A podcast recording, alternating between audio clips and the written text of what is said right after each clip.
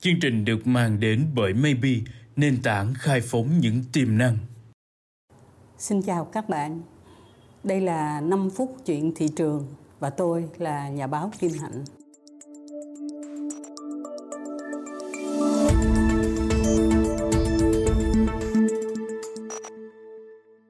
Câu chuyện của chúng ta hôm nay là thế hệ Gen Alpha.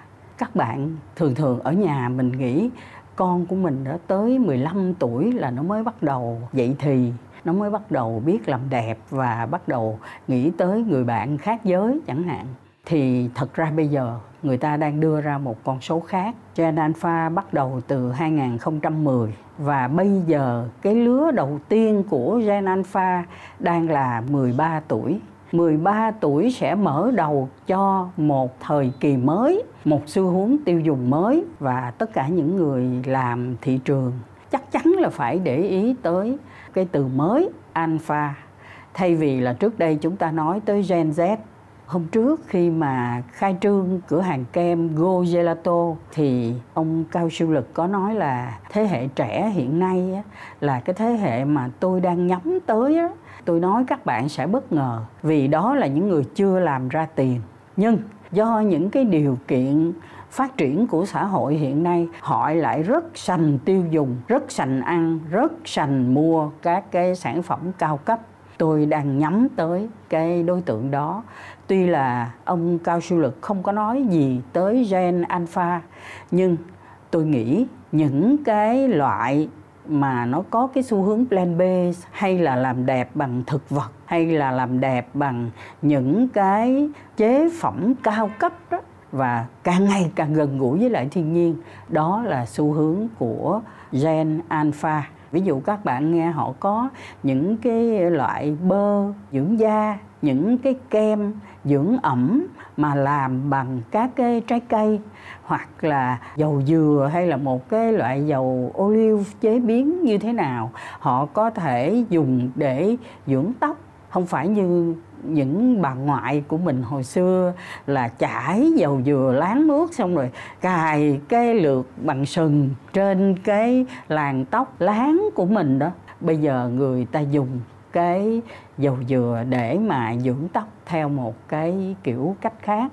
Chúng ta, những người làm thị trường cũng biết một cái điều tâm lý như thế này. Do cái sự cảnh giác cao của các bậc làm cha mẹ. Cho nên cái thế hệ Gen Z đó, hiện nay nó tương đối là khép kín trong những cái xu hướng tiêu dùng và tìm kiếm của nó. Bởi vì sao?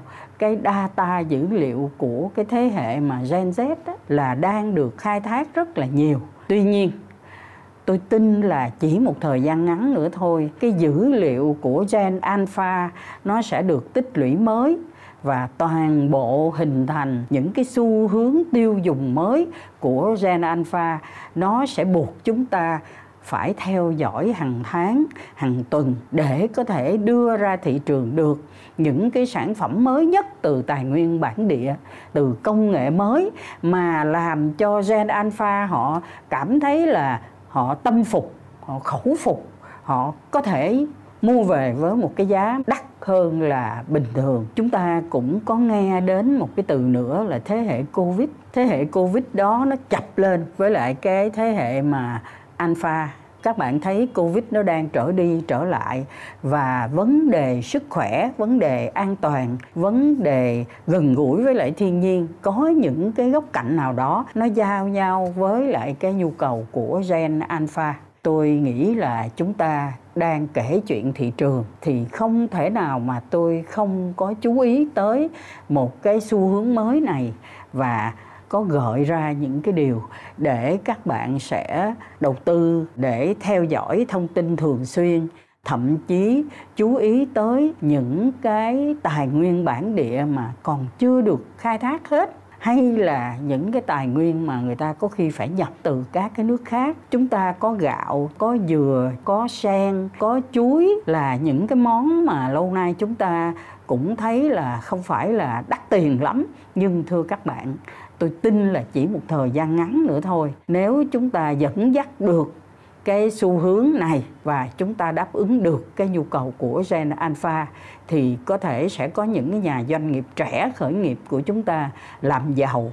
Câu chuyện của chúng tôi về một cái xu hướng mới trong tiêu dùng sắp tới đây chắc chắn là sẽ đến. Xin được tạm dừng và xin hẹn các bạn trong 5 phút tiếp theo.